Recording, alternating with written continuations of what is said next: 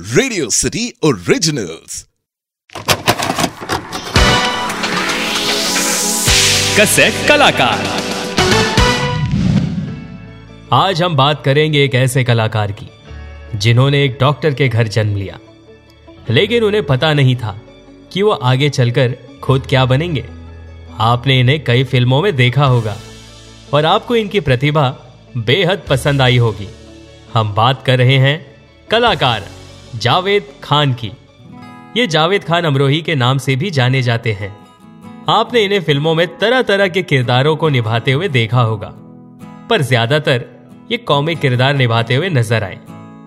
आपको यह जानकर ताज्जुब होगा कि इन्होंने अपने करियर के शुरुआती दौर में नेगेटिव रोल्स भी निभाए थे। जावेद का जन्म 12 मार्च 1961 को मुंबई में हुआ था। जावेद खान की माता हाउसवाइफ थी।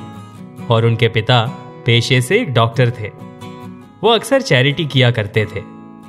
इस वजह से वे अपने इलाके में बहुत ही मशहूर थे। जावेद एक क्रिकेटर बनना चाहते थे। दरअसल, क्रिकेटर बनने के लिए ही उन्होंने खालसा कॉलेज में एडमिशन लिया था। जावेद एक अच्छे क्रिकेटर थे। वो अपने कॉलेज में अच्छा क्रिकेट खेलने वाले प्लेयर्स में से एक थे।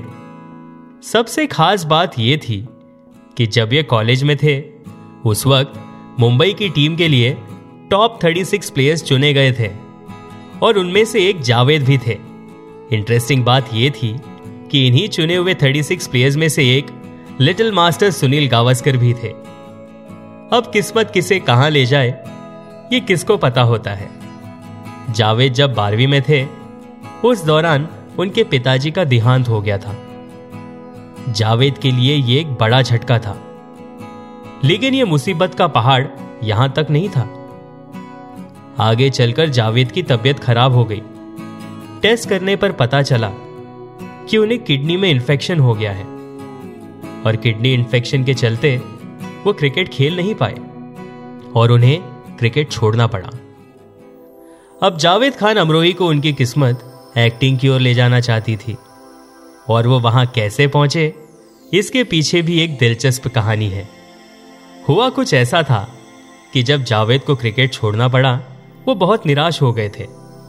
क्योंकि उन्हें स्कॉलरशिप मिली थी और उन्हें लग रहा था कि वह अब कॉलेज के लिए क्रिकेट नहीं खेल रहे हैं तो उन्हें स्कॉलरशिप नहीं मिलेगी और उन्हें कॉलेज की फ़ीस भरनी पड़ेगी। उनके पिताजी के देहांत के बाद उनके परिवार को आर्थिक मुसीबतों का सामना करना पड़ रहा था। एक दिन जावेद जब कॉलेज के ग्राउंड से अपने दिल्ली वाले मामा को खत लिख रहे थे, खत लिखते समय उनके पास उनके स्पोर्ट्स टीचर आ गए और ये स्पोर्ट्स टीचर ड्रामा में भी काम किया करते थे। ये स्पोर्ट्स टीचर जब जावेद के पास गए तो उन्होंने देखा कि जावेद उर्दू भाषा में कुछ लिख रहे थे। स्पोर्ट्स टीचर ने जब जावेद से पूछा कि वो क्या कर रहे हैं तो जावेद ने उन्हें जवाब दिया कि वो अपने दिल्ली में रहने वाले मामा को खत लिख रहे हैं। स्पोर्ट्स टीचर ने जावेद से कहा कि वो और उनका ग्रुप एक ड्रामा करने जा रहे हैं और उसमें एक पाकिस्तानी फौजी की ज़रूरत है, जिसे उर्दू आती हो। साथ ही उन्होंने ये भी कहा कि तुम्हारी कदकाठी इस रोल के लिए बहुत अच्छी है। तुम ये रोल कर लो। इस पर जावेद ने स्पोर्ट्स टीचर से पूछा कि उन्हें स्कॉलरशिप तो मिलेगी ना? स्पोर्ट्स टीचर ने हाँ कहा और इस तरह उन्होंने अपना पहला नाटक किया। दर्शकों को इनका अभिनय पसंद आने लगा, जिससे उन्हें एनकरेजमेंट मिलती थी। जावेद का काम देखकर उन्हें यूनिवर्सिटी ड्रामेटिक्स का चेयरमैन नियुक्त किया गया था। उन्होंने एक गुजराती ड्रामा कंपनी ज्वाइन कर ली। इप्टा जैसी कई और ड्रामा कंपनीज़ के साथ वो जुड़े रहे, और इप्टा में वो एक सेक्रेटरी भी रह चुके थे।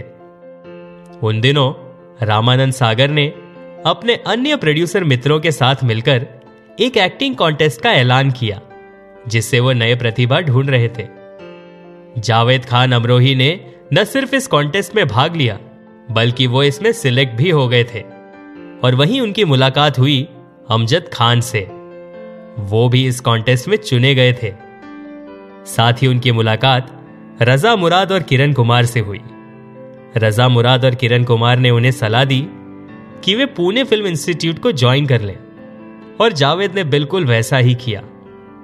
उन्होंने पुणे फ़िल्म इंस्टीट्यूट ज्वाइन की और अपना कोर्स कंप्लीट करने के बाद ये फिर मुंबई आ गए और एक बार फिर उन्होंने ड्रामा में कदम रखा। जावेद खान का मुंबई में एक नाम बन चुका था। थिएटर और फ़िल्म इंडस्ट्री के लोग अब उन्हें जानने लग गए थे।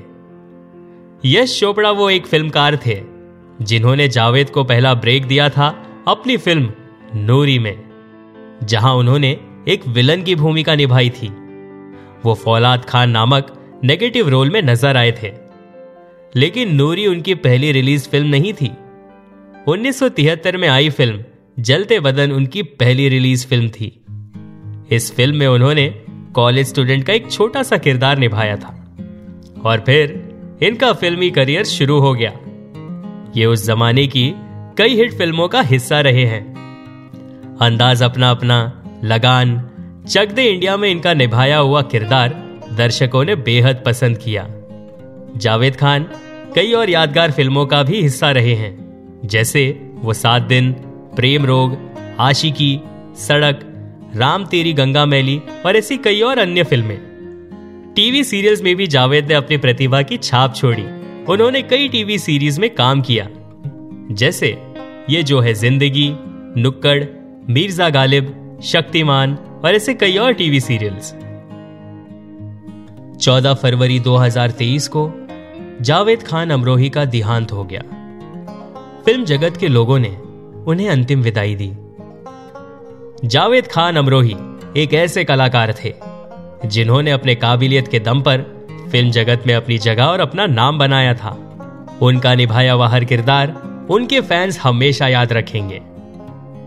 तो ये थे हमारे कलाकार जावेद खान अमरोही की कहानी। आप सुन रहे थे कसेट कलाकार only on Radio City